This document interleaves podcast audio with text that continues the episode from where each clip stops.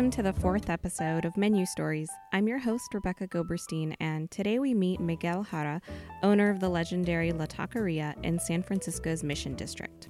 La Taqueria has been a local mission favorite for over 40 years since Miguel opened it in 1973 not just because of the food, but because of the warmth and humor that Miguel embodies. In fact, Miguel was so thoughtful that he greeted me with a vase of beautiful pink roses as an apology for rescheduling our interview date.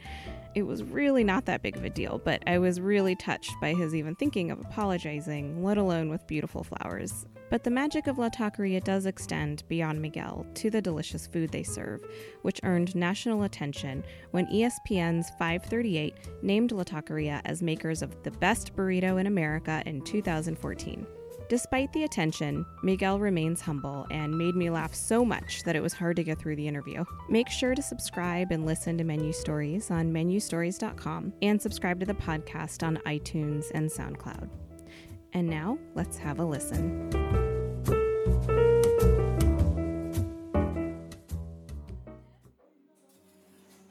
So, Are you going to take all the bad words out? I will take all the bad words out. well, I'm here with Miguel Jara, Perfecto.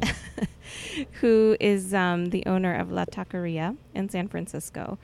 A lot of people may have heard of La Taqueria not just because it's a legendary Mexican restaurant in the Mission, but you also um, got a special honor last year from ESPN as the best burrito in America. We sure did. Yes. So, how would you describe La Taqueria if somebody had never heard of it and came from somewhere outside of San Francisco? How would you describe it? Well, I, I'll, I'll describe it as a real happy place. Uh, not only my customers, they come over, they sit down here for a few minutes, um, and you can hear them out there when I'm working laughing like crazy because there are six or eight people, you know, got together here for somebody's birthday or 10 people. And they laugh, and the people around and what's going on, and stuff like that. It looks like it's kind of friendly. Everybody likes hanging out. And besides that, I, I think I'll describe the, the taqueria as a, uh, a very special place. Maybe not in everybody's heart, but my whole family's heart. You know, um, real happy place, uh, good food. It's just when I when I first opened La Taqueria, my advertisement was going to be you come to Mexico without having the problems of going through all the problems that they have in Mexico with the federales and all that stuff, you know. Here you come just like if you were in Mexico, you know. You got the music and the tortillas and, and things like that. So I describe it as a real special, friendly, and happy place. What part of um, what part of Mexico are you from? I was born in a little house way up in the hills. The closest towns where I was registered was Villa Guerrero, Jalisco, which is in the state of Jalisco, and the capital is Guadalajara. You're probably familiar with that. But where I was born, uh, there was no light, no electricity, and it was a house all by itself. It was pretty cool, I think. I lived there for a while. We have fruit, fruit trees, a little arroyo, which is a stream of water going through the property, you know, in the hills. I think it was pretty cool. I was there till I was eight years old. Did you move to San Francisco right away, or We moved to a lot of little different places with my mom's family. Um, we went to my mom's brother's house in the same state, um, in a little city too. Then we went to Zapopan with my mother's sister, and then we came to Tijuana. That's where I was really raised, I think, you know, mm-hmm. from 10 years old to 16. That was my beautiful town that I have a lot of good memories from. did you move to America after that? Actually, I went at 16 years old because we had no food at home and stuff like that. A cousin of mine who passed away last year, my compadre, Ramiro, he um, brought me over to Temple City, California. He worked for Anthony Swimming Pools at that time and gave me a job. And I was able to start supporting my family at 16 Then I think maybe nine months later, they brought me to San Francisco. My mom and dad were kind of distant. So my dad, when he saw that his son could work, he says, come on over. So I had to come to San Francisco. Started working in a body shop. So I've been here since 1959. Wow. What neighborhood were you living in? When he brought me over here, it was the Excelsior district. He was working for a cousin of mine who sold, also left us. He let us live in the basement of his house right here in Excelsior district. From then, I guess we graduated into having a rental. We went over here to Potrero. Then we moved to South San Francisco, and we were there for a long time. But I've been around here. For I a met little my while. wife around here on the Mission District, and good memories too. You met your wife here on the mission? Yeah, it was funny because the first time I came here, I met these two girls uh, walking down, uh, I think it was Russia. And I asked them if they wanted a ride, so I gave them a ride. they were going to a party, and I didn't speak much Spanish. I didn't speak much English, but we got along. So anyway, they were going to a party. I had to go someplace, and we met the next day. Next day that we met, uh, we went to Playland, and you're too young to know about that. Playland at the beach, oh, it was awesome. and uh, What was it? oh, Playland at the beach was a theme park. Oh, that's right. That's right. That's right. That's right. On the boardwalk. they have the laughing lady, you put a nickel, and she laughs like crazy. Oh, Right. I, man. I just saw her not long ago too. And uh, so anyway, for one reason or another, we didn't see each other again. And she was not supposed to be with me. It was her friend that sat in the front seat with me. But anyway, uh, she got mad for something, and they both left. I went to uh, kept my things going. I didn't have their phone number or anything, so I never saw her again. And then, for one reason or another, the immigration caught up with me because I had no papers. They sent me back to Mexico, my dad and me, and we were there for a whole year. And uh, after we got all our immigration papers fixed, we came back, started working, and about two weeks later, I'm driving on Mission Street and Silver, and I see this girl walking. Guess what? It was the same girl that got mad at that time. It took me two blocks to make her get in my car. we never parted from that. We have four kids. She left us already, but Oh. we had four kids, and but it was just funny. I guess we meant for each other, you know. What was her name? Antonia, we call her Tony. Yeah. Well, that's a beautiful story. So, what made you um, open La Taqueria? How did how did that happen? I- I guess are, those things are like um, things that's supposed to happen to you. I guess because I was raised in Tijuana, and when I go back to Tijuana to visit my uh, friends, everybody wants to go eat Chinese food or a steak or uh, different things, and and me, I just wanted to go have some tacos. Uh, the ones in the corners, you know, they're really good. And my compadre who left us last year, Bernardo, we call him Tati. Tati? Yes, he said to me, he was funny. He was really funny. We were friends for 56 years, you know.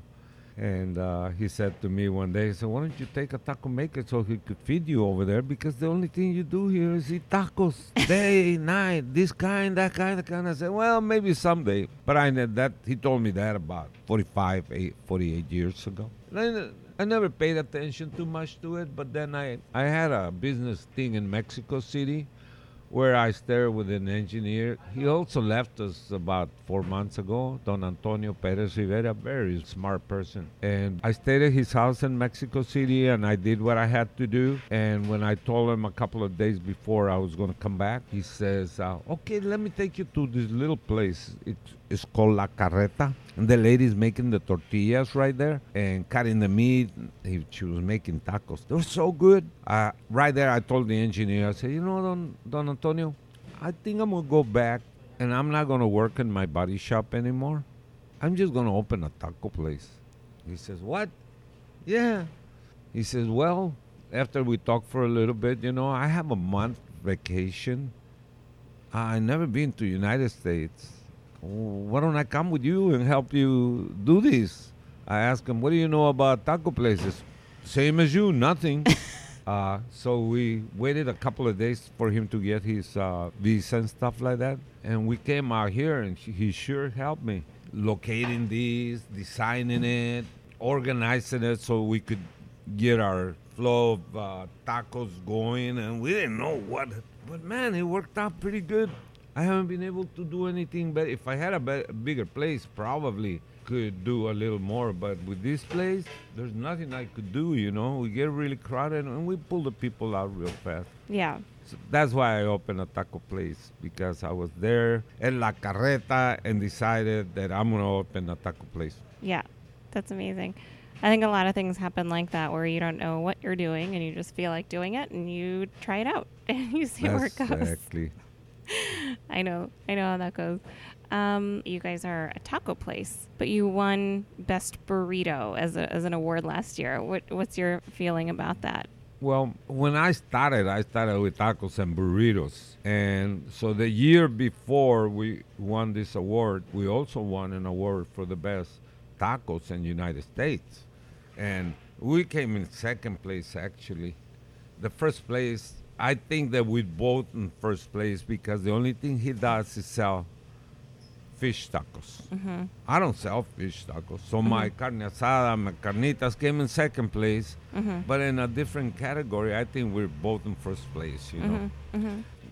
the fact that we got our the first prize for the burritos. I think that since I opened up, people been eating burritos like crazy. Mm-hmm. And somehow that word got around, and probably they already saw that we won so many awards for tacos that they said, well, let's try the burrito, you know? I think it was something like 76,000 restaurants survey. Wow. It's amazing. I didn't even know nothing until um, one of my kids started telling me, hey, we made it to the second round. Second round of what? we playing soccer or what? And uh, so he started telling me about that, and uh, that was going on already for a while. it was quite an honor, but man, do they make us work hard. Yeah, I bet. I bet. Have you guys seen a lot of more people come in since then? A lot more people that they didn't know nothing about the taco place. Yeah. and it, they found out because of that. No, you know my my success has been that somebody comes into a restaurant and they never been here, so they try what we have. And then all of a sudden they go and tell all their family, you know. Then their family comes over and they they start telling other people, you know. I'm sure that some people don't like and tell other people, don't go there, you know. But that happens. that happened. So in um, in Mexico, burritos aren't that popular or that common of a of a dish. But it, I'm born and raised in California, and um, I certainly know that burritos have been a staple of California cuisine for me my whole life. Um, what what's your thoughts on that? Why do you think burritos are so popular in California, even though they're kind of not a very common dish in Mexico? Well, you probably haven't been to the right places in Mexico. I remember when I was in Tijuana, there's a place called Boliches Corona. Then they're still around there, you know. Mm-hmm. They make burritos, machaca, and different kinds, and they're always busy. We used to go over there and eat burritos. Then in Sonora, they're really famous for the big tortillas, and they Mhm. make the big burritos and stuff like that. So they're popular. They've been popular before I even opened 42 years ago. So it's a myth. For some reason, I remember growing up and, um, uh, you know, the Mexican kids I was friends with would say "Oh, burritos aren't even a thing in Mexico, but maybe they were from a different region, I guess. Uh, probably. I stopped over there in Chihuahua one time, Ciudad Juarez, and we got down to see the curious shops, you know, and we see burritos here, burritos there. This uh, way back then. And they had chile relleno burritos, which I was going to make them here because they were really good. And machaca and all these stuff, different places. So I guess if you don't look for them, you won't find them. hmm But yeah, the burritos, I personally saw them in Tijuana, and I, when I decided to open the taco place, I wanted to make burritos like they make in Tijuana. So, what do you think is the most important ingredient for you guys? Um, is it the tortillas? Is it the meat? What What do you think is the most um, kind of important piece of what you guys provide? You know, like in a car. What's the most important piece in the car? The transmission, the motor, the rear end, the doors, the window. Without any one of those parts, you got a problem. I think it's the same thing with our food.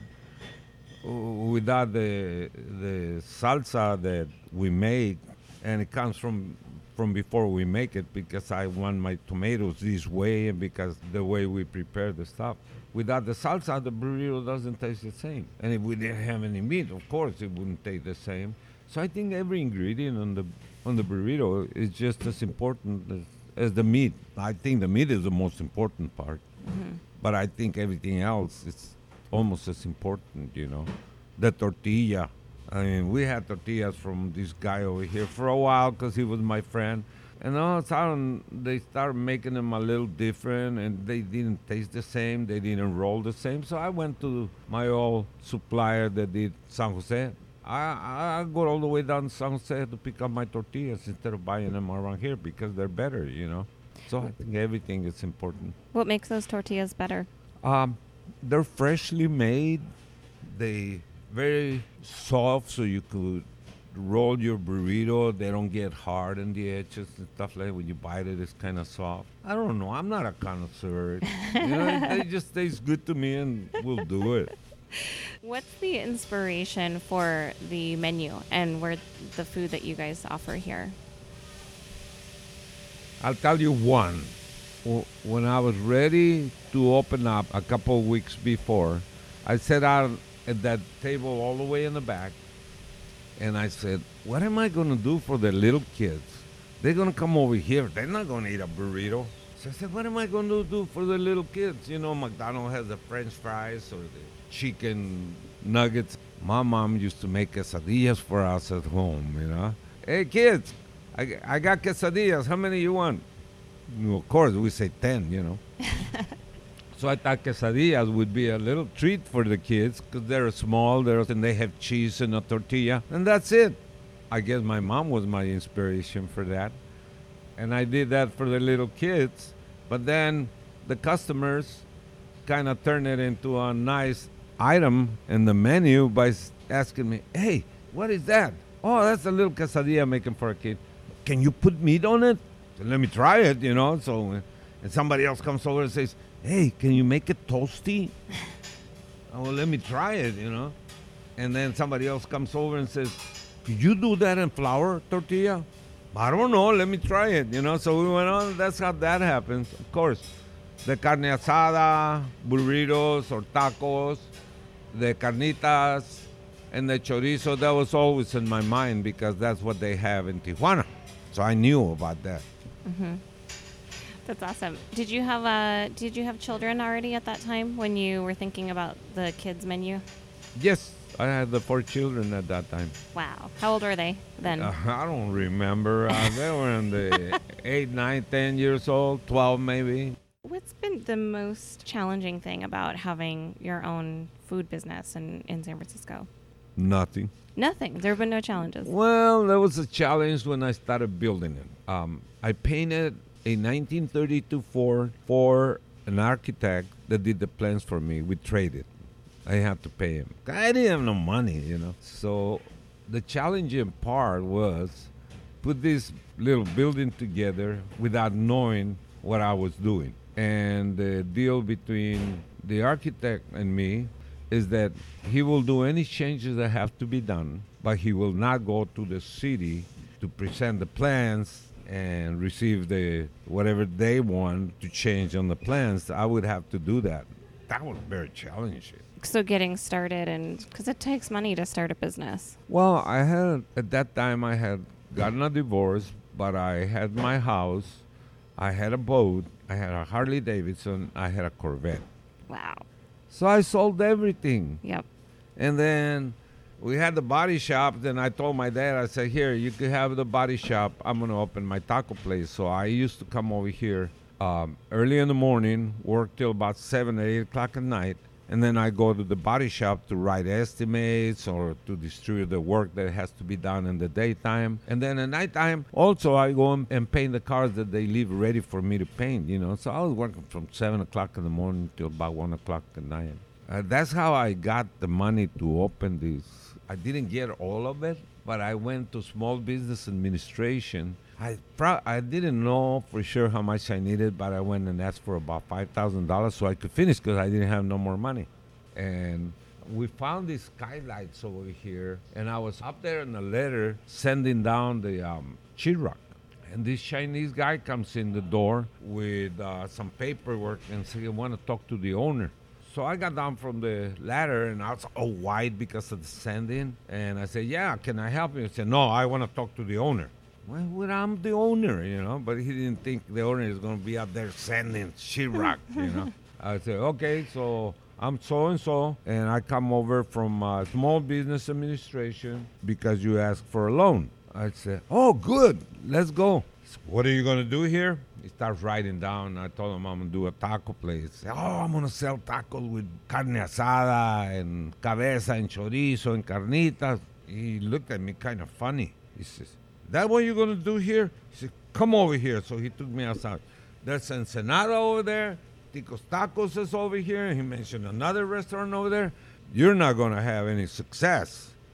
I looked at him. I said, all, I'm almost finished with this. I spent the money that I have and my boat and everything went and saying, you come over here to tell me that I'm not going to be successful. I don't need your money. Get out of here. So I threw him out of here. That's amazing.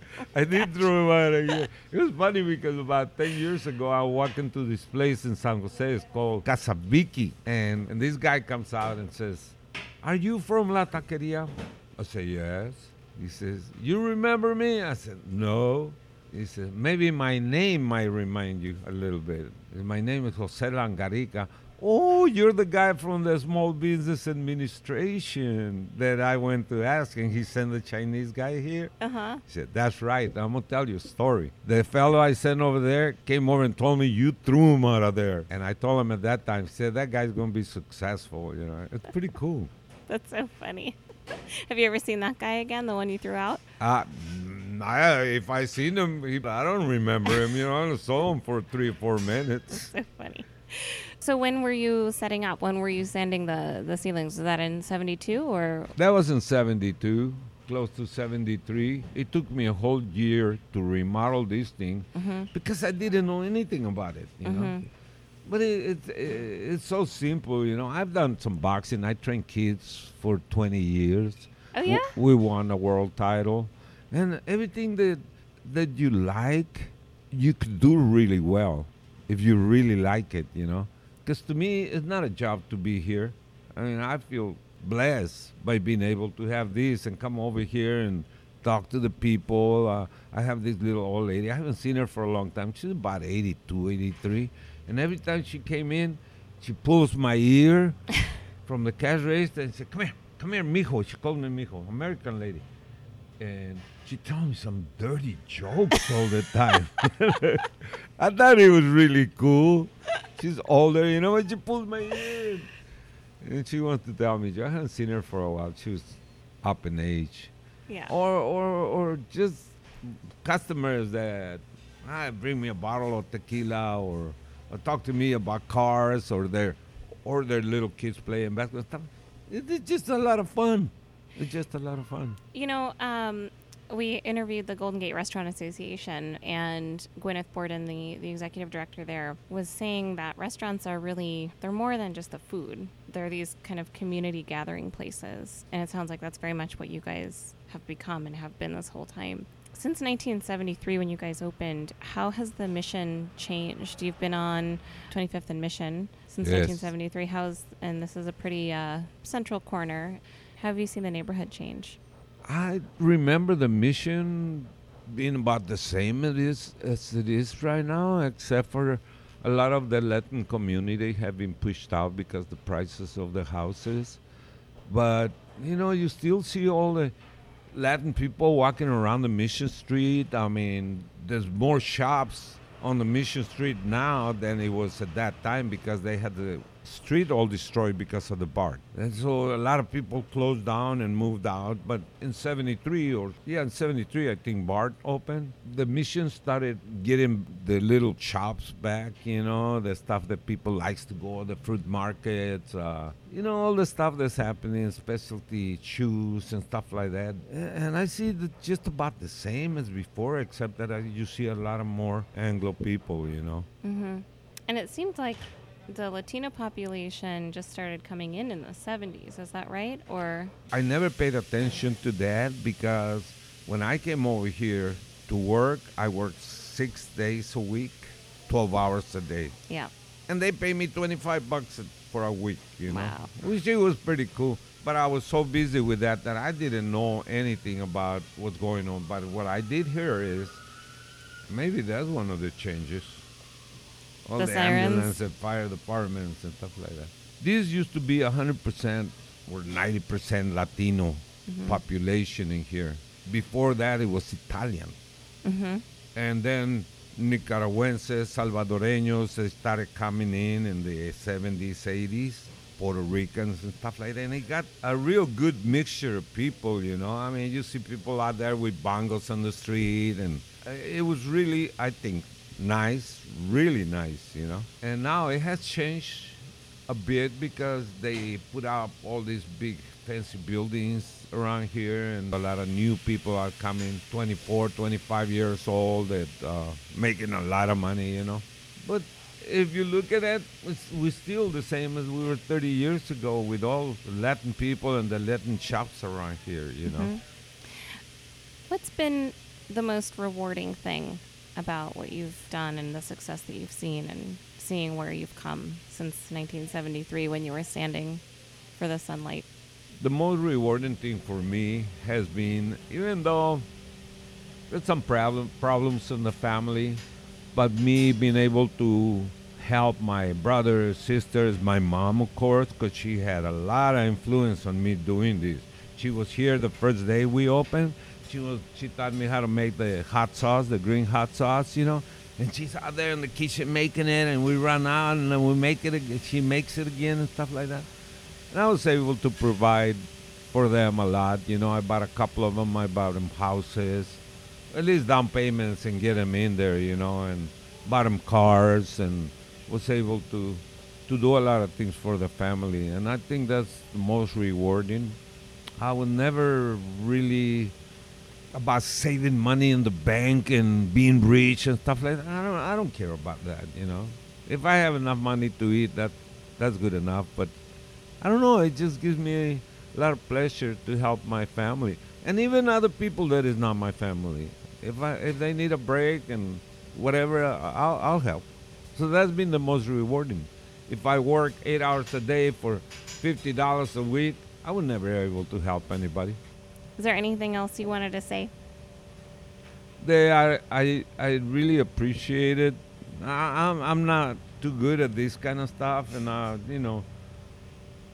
But I appreciated you coming over and and asking me all these questions because it takes me back to when I started. I am getting goosebumps, you know. Oh, Really, honestly, it's uh, it's been really um, what do I call it, a, a, a good ride. Uh, very nice trip. What's happening here? You know, I I feel so blessed. I only had five grades of primary school in Mexico. I never went to school over here, and for all these things to happen to me, it's I guess somebody up there likes me. You know, and my mom is watching for me. the neighborhood loves you too.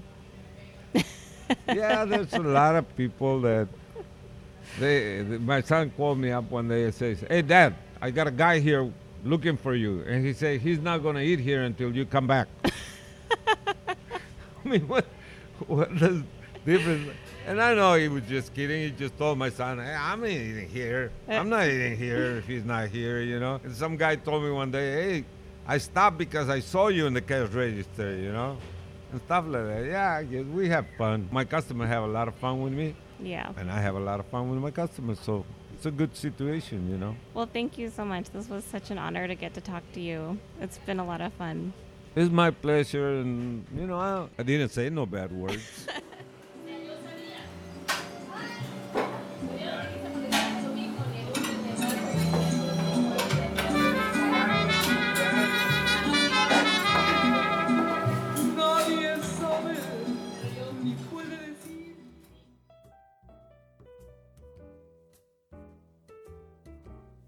days, Miguel spends less and less time at La Taqueria, but as you heard, he certainly paid his dues.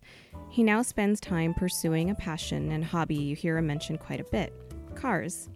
But stop by and maybe you'll be lucky enough to meet Miguel at the taqueria that he literally built with his own two hands. On the next episode of Menu Stories, we head farther south to Bernal Heights, where we meet the high energy husband and wife team behind Ichi Sushi and Ni Bar and their latest venture, Ichi Kakia, a deliciously fresh oyster bar just down the street from their newly expanded sushi spot. Subscribe to Menu Stories on menustories.com, and you can also find us on Facebook, Twitter, Instagram, and Pinterest. As always, you can hear the podcast on our website and on iTunes and SoundCloud. Until next time, happy eating.